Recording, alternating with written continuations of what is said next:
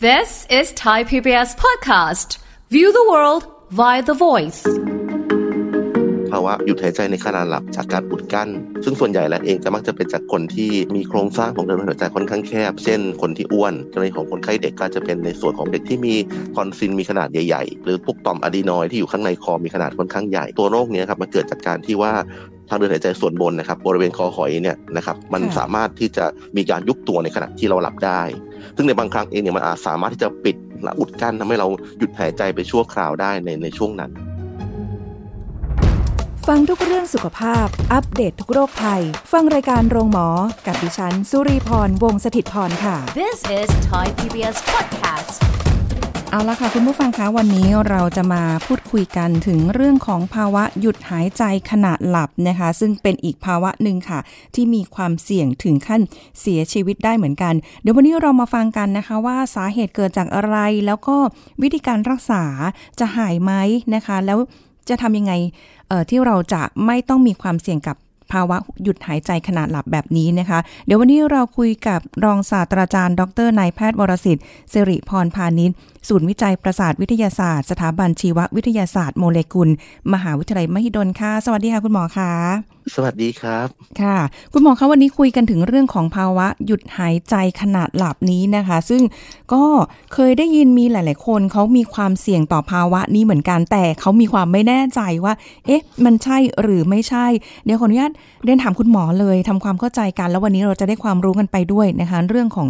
ภาวะหยุดหายใจขณะหลับเนี่ยสาเหตุมันเกิดจากอะไรแล้วมันอาการลักษณะมันเป็นยังไงบ้างอะคะครับผมก็ตัว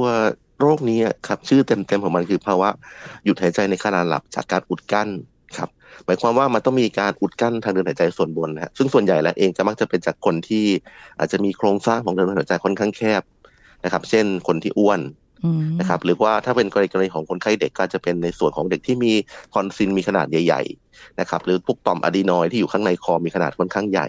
ครับหรือได้เอ่อในบางท่านเองที่อาจจะมีโครงสร้างใบหน้าที่เอ่อทำให้ตัวช่องคอค่อนข้างแคบ ก็จะถือว่าเป็นความเสี่ยงนะครับ เพราะว่าตัวตัวโรคเนี้ยครับมันเกิดจากการที่ว่าทางเดินหายใจส่วนบนนะครับ บริเวณคอหอยเนี่ยนะครับมันค่ะสามารถที่จะมีการยุบตัวในขณะที่เราหลับได้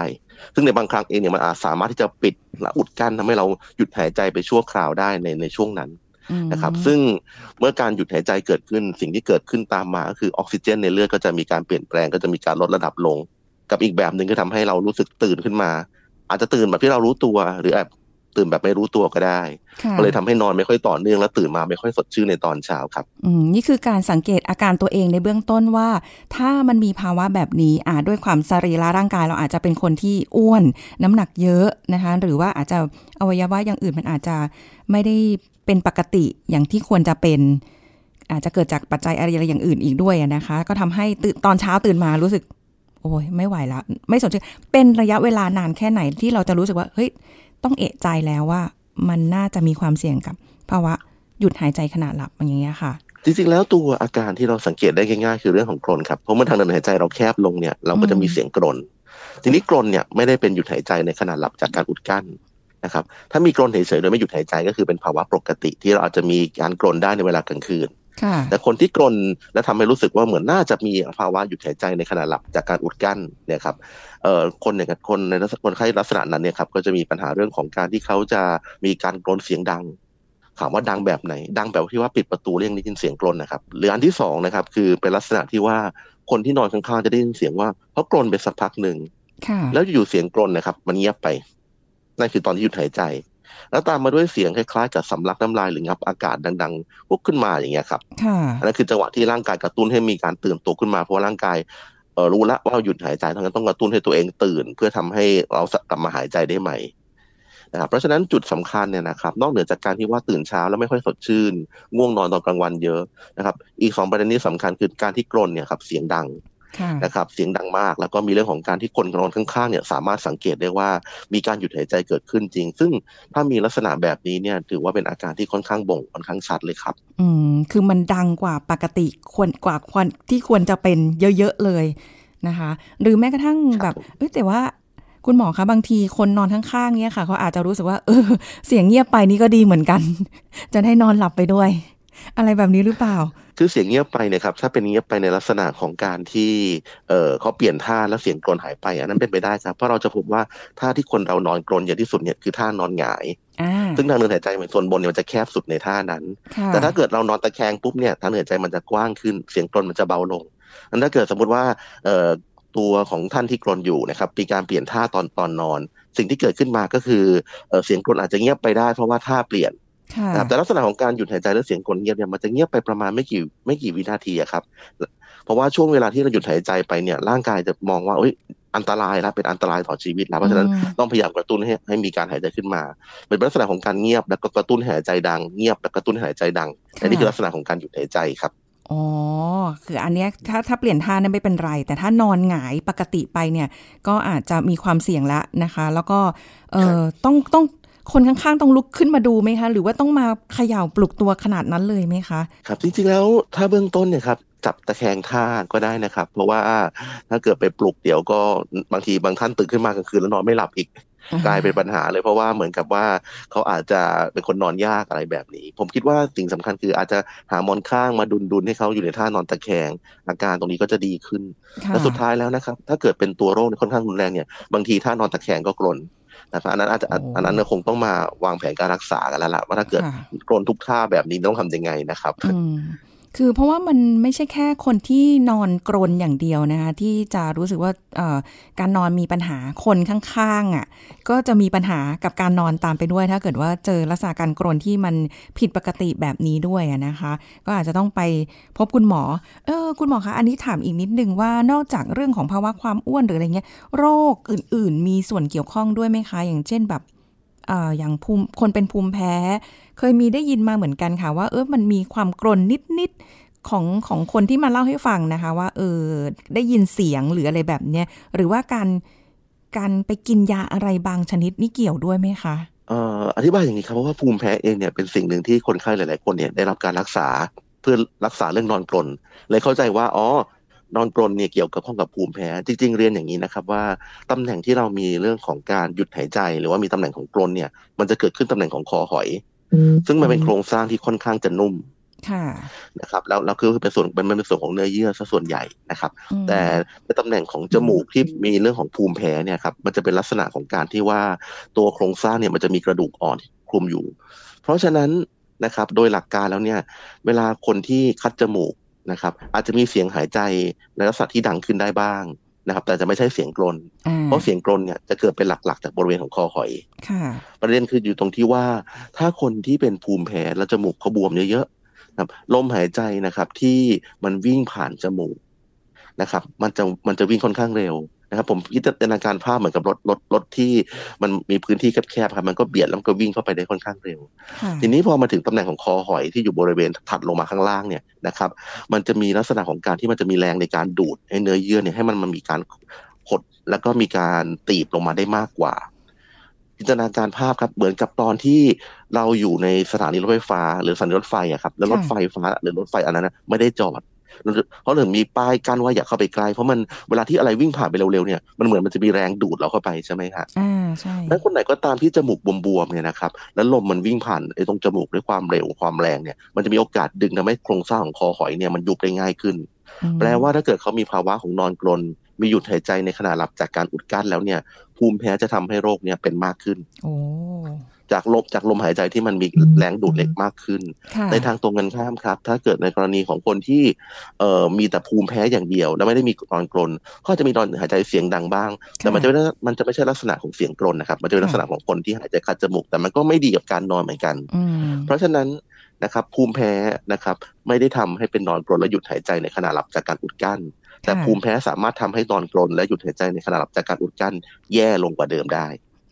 มันถึงต้องรักษาไปคู่กัน เพราะในเขตกรุงเทพเองต้องยอมรับว่าในเขตเมืองที่มีฝุ่นละอองเยอะเนี่ยอากาศไม่ค่อยดีและคนเป็นภูมิแพ้เยอะ มันก็เลยเป็นปัจจัยหนึงทำให้ตัวอาการนอนกรนเนี่ยเป็นมากขึ้นได้ครับค่ะอ่าเพราะฉะนั้นมันมันอาจจะมีความแตกต่างกันตรงนี้ยกเว้นว่าเอ่อคนที่เป็นโรคเอ่อเอ่อไม่ใช่สิภาวะหยุดหายใจขณะหลับเนี่ยที่มีภาวะแบบนี้อยู่ด้วยนะเป็นภูมิแพ้ไปด้วยมันจะยิ่งดับเบิลเข้าไปอีกอะนะคะโอ้โหอันนี้ต้องรีบไปพบคุณหมอแล้วค่ะ ไปพบคุณหมอคุณหมอจะทำอะไรก่อนคะ จะต้องตรวจวินิจฉัยก่อนเลยไหมคะ ครับ คือในคนที่มาด้วยอาการชัดเจนอย่างเช่นเรื่องของนอนกรนหยุดหายใจแบบนี้เนี่ย ส่วนใหญ่แล้วเราก็จะมาส่งตรวจเรียกว่าตรวจการนอนหลับนะครับ การตรวจการนอนหลับเองเนี่ยเป็นการตรวจโดยการที่มีการติดอุปกรณ์ต่างๆ ที่เกี่ยวข้องกับการวัดคลื่นสมองนะครับวัดวัดเรื่องของตัว การหายใจ ลมหายใจนะครับแรงการขยับของหน้าอกชีพจรนะครับออกซิเจนนะครับคลื่นไฟฟ้าหัวใจ พวกนี้นะครับ เพื่อดูว่าในระหว่างของการนอนหลับเนี่ย มีการเปลี่ยนแปลงของร่างกายยังไงบ้างค่ะที่เราบอกว่าเวลานอนหลับแล้วมีการหยุดหายใจในขณะหลับจากการอุดกั้นหรือ OSA ตรงนี้เนี่ยนะครับมันจะเป็นลักษณะที่ว่าเราจะสังเกตได้ว่าพอนอนไปสักพักหนึ่งเนี่ยนะครับลมหายใจเข้าจมูกเนี่ยนะครับ มันลดลงไปเลยนะครับอืมก็คือเป็นจังหวะของการหยุดหายใจนะครับหรือหายใจแผ่วอันนั้นก็แล้วแต่ความรุนแรงค่ะนะครับถ้าจำนวนเนี้ยนะครับมันเกิดมากกว่า 5 ครั้งต่อชั่วโมงในผู้ใหญ่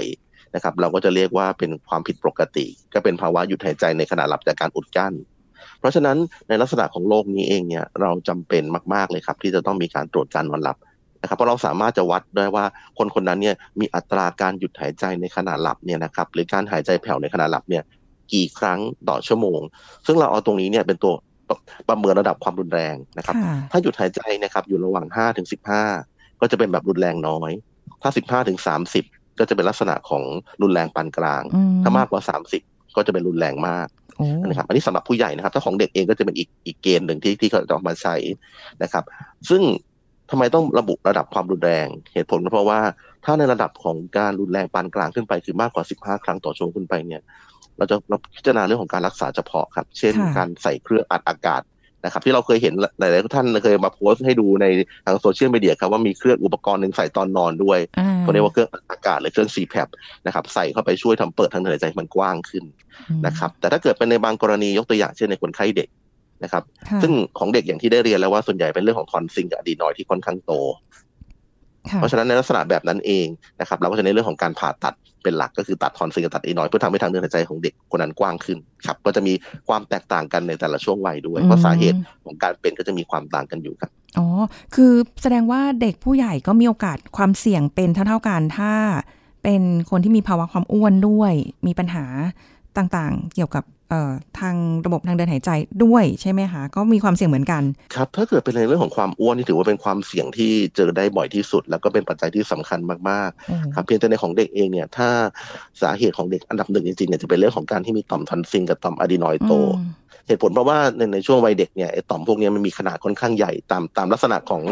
ธรรมชาติที่มองว่าเด็กมีความเสี่ยงต่อการติดเชื้อเนาะมันจะมองว่าเออสมัยก่อนเนี่ยเด็กครับเออเด็กเกิดมาเนี่ยก็จะเป็นปัญหาของการว่าเสี่ยงว่าจะติดเชื้อ และจะทำให้เขาเสียชีวิตเพราะฉะนั้นต่อมพวกนี้ที่เรียกเป็นต่อมน้ำเหลืองเนี่ยต้องต้องต้องค่อนข้างไวหน่อยอืมแต่ประเด็นคือว่ามันอาจจะมีไวแล้วไม่มีขนาดใหญ่เกินไป แล้วมันไปขวางทางเดินหายใจทำให้ทางเดินหายใจของเด็กมันแคบค่ะจะต้องมีการตัดบอกออกไปลักษณะแบบนั้นครับค่ะเพราะฉะนั้นในคนที่มีทอนซิลใหญ่มากๆในเด็กนะครับ ถึงมีการรักษาโรคนี้ด้วยการผ่าตัด นะครับแต่ผู้ใหญ่เองต่อมพวกนี้จะไม่ค่อยโตมากแล้วครับ เพราะว่าในผู้ใหญ่เนี่ยมันจะไม่ค่อยแอคทีฟเหมือนกับในเด็ก แล้วลูกผู้ใหญ่เองก็โอกาสติดเชื้อค่อนข้างน้อยทำเรื่องเรื่องต่อมพวกนี้ก็เลยไม่ได้มีขนาดใหญ่มากเพราะฉะนั้นประเด็นของผู้ใหญ่เนี่ยเป็นเรื่องของความอ้วนเป็นหลักมากกว่าโอ้นะครับแต่ถ้าเกิดเด็กคนไหนมีทั้งอ้วนด้วยทอนซิลโตด้วย adenoid โตด้วย อันนี้ก็ค่อนข้างยากละเพราะว่าผมต้องรักษาทั้งสองอย่างไปพร้อม ๆ กันครับ อืมก็เป็นปัจจัยที่ที่ของของเด็กอาจจะมีปัจจัยจากทอนซิลอักเสบเออไม่ใช่อักเสบทอนซิลโตอยู่ในเด็กด้วยนะคะ ทีนี้คุณหมอคะครับแล้วอย่างเงี้ยคืออย่างอย่างขออนุญาตถามเรื่องเด็กอีกนิดนึงว่า พอเขาโตขึ้นแล้วเนี่ย ปัจจัยภาวะอะไรต่างๆ เหล่านี้เขาสามารถที่จะหายไปได้เองไหมคะหรือว่ามันก็จะยังอยู่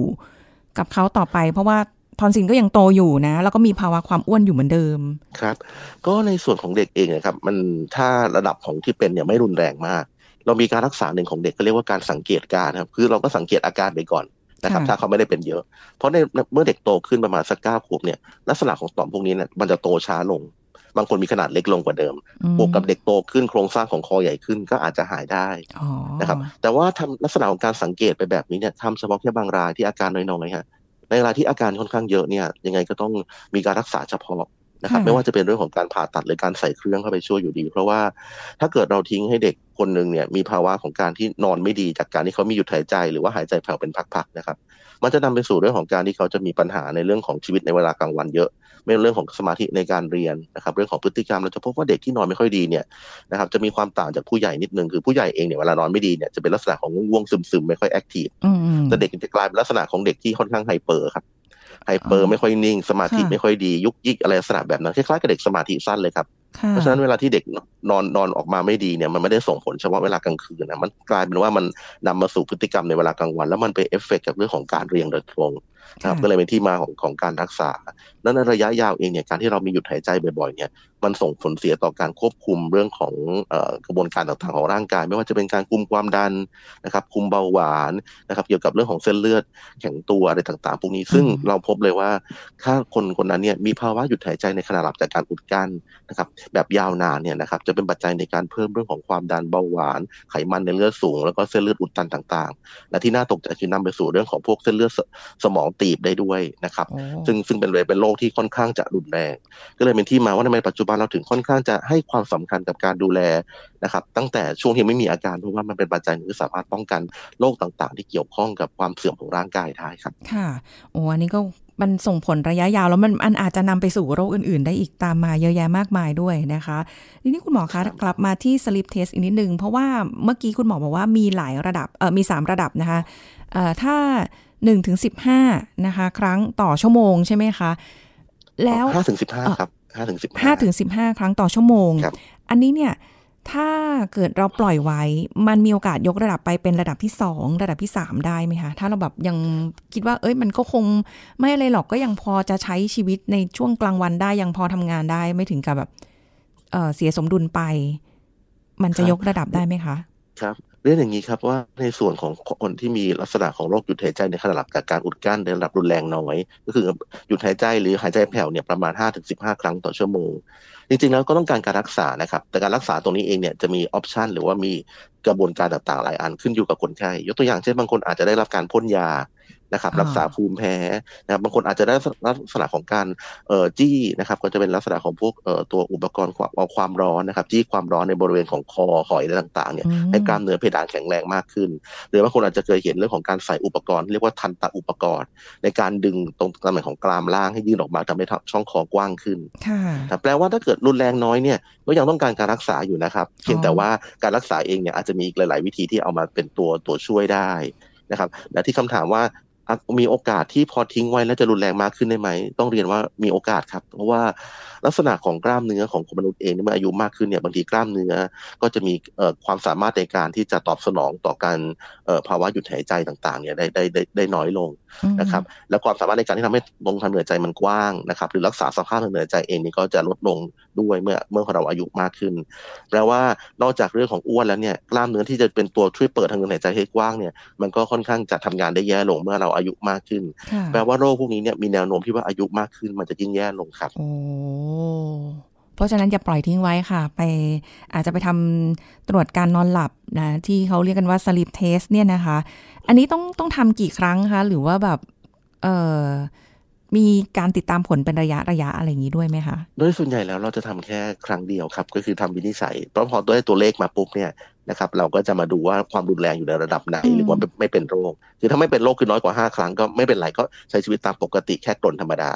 แต่ถ้าเกิดเป็นโรคแล้วคือเกินกว่า 5 ครั้งขึ้นมาเนี่ย เราก็จะมาดูว่าเป็นระดับรุนแรงน้อยปานกลางหรือว่ามาก ถ้ารุนแรงน้อยอย่างที่ผมได้เรียนไปก็คือการรักษาอาจจะมีออปชันหลายอัน แต่ถ้าเกิดรุนแรงปานกลางถึงรุนแรงมากเนี่ยนะครับ การรักษาหลักๆ ของผู้ใหญ่เองเนี่ยเป็นเรื่องของการใส่เครื่องอัดอากาศแรงดันบวกเป็นหลัก นะครับเพื่อเปิดทางเดินหายใจครับตัวเครื่องนี้หลายๆคนเข้าใจว่ามันคือเครื่องช่วยหายใจจริงๆไม่ใช่นะฮะมันเป็นลักษณะของเครื่องที่ปล่อยลมเข้าไปในให้เราให้เราให้เราเกิดขึ้นในระหว่างการนอนหลับ แล้วลมนี้มันจะเหมือนกับเป็นตัวถ่างทางเดินหายใจให้มันเปิดกว้างตลอดนะครับเพราะทางเดินหายใจมันกว้างตลอดปุ๊บเราก็จะไม่มีเสียงกรนนะครับแล้วเราก็สามารถนอนต่อเนื่องได้ยาวทั้งคืน นะครับในคนที่เป็นโรครุนแรงเนี่ยเวลาใส่เครื่องเนี่ยจะชอบมากเลยครับเพราะว่ามันจะเป็นการตื่นขึ้นมาในตอนเช้าที่รู้สึกเหมือนกับว่าสดชื่นมากๆ เพราะเป็นการนอนที่ได้ลงระดับหลับการหลับลึกได้นะครับเข้าสู่ระยะหลับแบบตากระตุก ซึ่งคนชอบเรียกว่าหลับฝันอะไรพวกนี้ได้ได้ค่อนข้างดี เลยทำให้เขาสามารถนอนได้เต็มที่นะครับโอ้แล้วอย่างนี้คือต้องใส่เครื่องมือตลอดเลยไหมคะ อันนี้ต้องเรียนอย่างนี้ว่าโดยส่วนใหญ่แล้วเนี่ยครับถ้าเกิดเราสามารถจัดการเรื่องปัจจัยเสี่ยงที่ทำให้เกิดโรคได้นะครับเราก็สามารถที่จะเอ่อเอาเครื่องออกได้ ยกตัวอย่างเช่น สมมติว่าใส่จากความอ้วนนะครับแล้วเราสามารถลดน้ำหนักนะครับในระดับที่ค่อนข้างเยอะได้เนี่ยบางทีโรคดีขึ้นแล้วไม่ต้องใส่เครื่องได้นะครับซึ่งหลายๆคนก็จะมองว่าเอ๊ะลดน้ำหนักแล้วแล้วไม่ต้องใส่เครื่องได้ จริงๆถ้าลดเนี่ยนะครับมันต้องลดราวๆยี่สิบสามสิบเปอร์เซ็นต์เป็นอย่างน้อยของน้ำหนักตัวฮะ แปลว่าถ้าเกิดหนักร้อยโลเนี่ยต้องลดได้ประมาณยี่สิบสามสิบกิโลกรัมซึ่งถือว่าค่อนข้างเยอะนะครับ เพราะฉะนั้นในบางทีเองเนี่ยถ้าลดได้สักส่วนหนึ่งเนี่ยบางทีคความรุนแรงของโรคไม่ค่อยเปลี่ยนนะครับ ก็เลยจะต้องใช้เครื่องอยู่ครับ แต่ว่ามันก็จะมีความแตกต่างกันด้วยครับว่า ถ้าเกิดตัวน้ำหนักเยอะอ้วนมาก ค่าความดันแรงลมที่ผลักเข้ามาเนี่ยก็ต้องค่อนข้างสูง ก็จะใส่ยากหน่อย นะครับแต่ถ้าเกิดเราอ้วนลดลงนะครับเราคุมน้ำหนักถึงจะลดไม่ถึงขนาดว่าต้องเลิกใช้เครื่องได้ แต่ว่าลดลงมาระดับหนึ่งเนี่ยมันทำให้ค่าความดันของลมที่ดันมาเนี่ยอาจจะใช้ค่อนข้างน้อยทำให้ใส่ง่ายขึ้นใส่แล้วสะดวกขึ้นครับก็จะมีความแตกต่างกันนะครับ ค่ะก็แล้วแต่เคสด้วยว่ามีภาวะแบบไหน ความรุนแรงของอาการเป็นยังไงแล้วก็จะรักษาไปตาม แต่ละต้นเหตุอย่างเช่นอ่าถ้าอ้วนก็ลองปรับพฤติกรรมดูหน่อยนะคะ นอนพักอ่าเขาเรียกอะไรหลีกเลี่ยงอะไรบางอย่างที่ไม่ไม่ดีต่อร่างกาย หรือว่าการนอนหงายก็อาจจะปรับท่าหรืออะไรอย่างนี้ก็ได้เนาะดูดูเหมือนง่าย แต่ถ้าแบบพอคนที่เป็นหนักๆอย่างนี้ค่ะ เราผ่าตัดเลยได้ไหมคะคุณหมอ แบบว่าจะได้จบจบไป การการผ่าตัดเองเนี่ยอย่างที่ได้เรียนแล้วครับ มีมีบทบาทในในคนไข้เด็กเป็นส่วนใหญ่ที่มีเรื่องของทอนซินโตแล้วก็ต่อมาดีนอยโต แต่ในผู้ใหญ่บางคนที่มีโครงสร้างของคอที่ผิดปกติครับ อย่างตัวอย่างผู้ใหญ่บางท่านเองเนี่ยนะครับตัวเพดานนะครับ ตรงเพดานด้านบนนะครับคือไอ้ตรงที่โครงสร้างอยู่ระหว่างจมูกกับปากเนี่ย ตรงเพดานบริเวณนั้นนะครับ มันค่อนข้างอ่อนมันยวบ ก็จะมีการรักษาโดยการผ่าตัดครับนะครับหมอคุณหมอทางด้านหูคอจมูกเนี่ยจะเป็นผู้ผ่าตัด แล้วเขาก็จะเป็นจะเป็นลักษณะการการเย็บบริเวณนั้นให้ตึงขึ้นหรือการใช้เลเซอร์นะครับหรืออุปกรณ์ให้ความร้อนต่างๆเนี่ยนะครับในการจี้บริเวณนั้นทำให้บริเวณนั้นเนี่ยมีการตึงขึ้นนะครับแต่ว่ามันจะลดความรุนแรงของโรคได้แค่ระดับหนึ่งไม่ได้ไม่ไม่ได้ถึงขนาดทำให้กลับไปหายได้ เพราะฉะนั้นอย่างที่ได้เรียนว่าการผ่าตัดพวกนี้เองเนี่ยมักจะเป็นในกรณีที่ความรุนแรงของโรคไม่เยอะ นะครับเพราะถ้าเกิดความรุนแรงของโรคเยอะเองเนี่ยนะครับถึงตัวผ่าตัดไปแล้ว บางทีก็อาจจะยังมีโรคหลงเหลืออยู่แล้วต้องใช้เครื่องต่อ นะครับแต่อย่างที่ได้เรียนว่าถ้าเราเปลี่ยนระยะของความรุนแรงของโรคได้จากรุนแรงมากลงมาเหลือเป็นรุนแรงเล็กน้อยอย่างนี้เนี่ยการการใช้เครื่องอาจจะอาจจะไม่ได้จำเป็น หรืออาจจะใช้วิธีอื่นได้หรือถ้าเกิดเปลี่ยนจากรุนแรงมากๆมาเป็นรุนแรงปานกลางถึงยังต้องใช้เครื่องอยู่ แต่ว่าเราอาจจะใช้เครื่องในความดันที่ต่ำลงใช้ง่ายขึ้นก็ได้ครับเพราะฉะนั้นเรื่องของการรักษาตรงนี้ในเรื่องของการผ่าตัดเนี่ยผมคิดว่าอาจจะขึ้นอยู่กับเคสเคสไปครับในบางคนที่มีลักษณะของโครงสร้างบางอย่างที่อาจจะดีได้จากการผ่าตัดนะครับคุณหมออาจจะแนะนำเรื่องของการผ่าตัดนะครับหรือการจี้ความร้อนเพื่อทำให้กล้ามเนื้อมันตึงขึ้น เนื้อเยื่อมันตึงขึ้นนะครับ อาจจะเป็นในรายๆไปครับค่ะก็ไม่ได้แบบว่าทุกรายจะตัดจบด้วยการผ่าตัดอย่างเดียว แล้วก็สบายหายแล้วทีนี้นะคะ แล้วถ้าอย่างนี้คือเป็นแล้วเนี่ย ฟังแล้วรู้สึกท้อใจเลยค่ะ เพราะว่าจะใช้การแต่ละวิธีเนี่ยก็แล้วแต่เคสกันไป มันจะมีโอกาสหายไหมคะ หยุดแบบเขาเรียกอะไรอะไม่นอนกรนอีกต่อไปนะคะ แล้วก็ไม่ต้องมีความเสี่ยงต่อการที่จะแบบหยุดหายใจขณะหลับ แล้วก็เสียชีวิตไปเลยอย่างเงี้ย มีไหมคะ ก็ต้องเรียนอย่างนี้ครับก็คงมีสองประเด็นหลัก ๆ ก็คือถ้าถ้าเราอยู่ในวัยที่เรายังไม่ได้เป็นโรคนี้นะครับ ยกตัวอย่างเช่นยังรูปร่างปกติยังไม่ได้อ้วนอายุยังไม่เยอะ นะครับการปฏิบัติตัวนะครับ ในเรื่องของการออกกำลังกายอย่างสม่ำเสมอ ควบคุมอาหารนะครับไม่ปล่อยให้ตัวเองอ้วนนะครับแล้วก็ปฏิบัติตามหลักสุขอนามัยสุขอนามัยการนอนหลับที่ดีนะครับ ก็คือนอนในเวลาที่เออประมาณสามสี่ทุ่มอะไรแบบนี้แล้วก็ตื่นตอนเช้านะครับ ตื่นในเวลาเดิมทุกวัน เวลาในห้องนอนค่อนข้างเงียบสงบไม่มีเสียงรบกวนไม่มีแสงรบกวนอะไรแบบนี้เนี่ยมันก็จะเป็นวิธีช่วยที่จะป้องกันไม่เกิดโรคอยู่แล้วครับในการใช้ชีวิต ทีนี้ถ้าเกิดเกิดโรคมาแล้วเนี่ยนะครับ อันนี้ต้องเรียนว่าถ้าเกิดโรคมาแล้วเนี่ยโรคนี้เนี่ยด้วยความ ที่มันเป็นโรคตามตามอายุต้องต้องต้องยอมรับยังไงว่าพออายุมากขึ้นแนวโน้มมันจะเป็นมากขึ้น เพราะฉะนั้นเป็นแล้วเนี่ยถามว่ามีโอกาสต้องต้องเป็นตลอดไหมก็ต้องยอมรับว่าส่วนใหญ่เป็นอย่างนั้นครับ ก็เป็นแล้วก็เป็นตลอด แล้วก็ต้องมีการรักษาต่อเนื่องนะครับ แต่ในบางคนที่นะครับเป็นในระยะต้นๆนะครับ หรือว่ามีความตั้งใจแน่วแน่ว่า จะต้องพยายามแก้ให้ได้นะครับ ยกตัวอย่างเช่น ลดน้ำหนักอย่างจริงจังลดได้เยอะๆเลยนะครับ หรือในหรือในบางคนเองเนี่ยมีการเออเป็นลักษณะของโครงสร้างทางใบหน้าที่มันผิดปกติ เช่น บางคนอาจจะมีลักษณะของคางที่มันล่นลงไปตรงบริเวณด้านหลังเยอะนะครับ มีคางบุ๋มลงไปเยอะๆอะไรแบบนั้นเนี่ย อาจจะมีการรักษาโดยการผ่าตัดที่พอแก้แล้วทุกอย่างกลับมาหายเป็นปกติได้เหมือนกันนะครับ แต่ก็จะเจอในแค่บางรายเท่านั้นนะครับ เพราะฉะนั้นผมคิดว่าสิ่งสำคัญเนี่ยคือการเข้ามาเจอทางด้านคุณหมอด้านการนอนหลับนะครับเพื่อจะดูว่าตัวโครงสร้างใบหน้าเนี่ยมีอะไรตำแหน่งไหนที่เป็นจุดหลักในการที่ทำให้เกิดการอุดกั้นของทางเดินหายใจส่วนบน นะครับถ้ามีลักษณะของโครงสร้างที่มันผิดปกติไปอย่างชัดเจน การผ่าตัดจะมีส่วนเข้ามาช่วยครับ นะครับ ไม่ว่าจะเป็นการดึงดึงกรามล่างออกมานะครับ หรือการผ่าตัดอื่นๆนะครับ หรือการใช้ตัวความร้อนในการที่บริเวณเนื้อเยื่อต่างๆ ให้มันตึงมากขึ้นทางเดินใจกว้างขึ้นนะครับ แต่การรักษาหลักของโรคนี้เองก็ยังเป็นเครื่องนะครับเรื่องอัดอากาศที่จะเข้าไปช่วยอยู่นะครับ ซึ่ง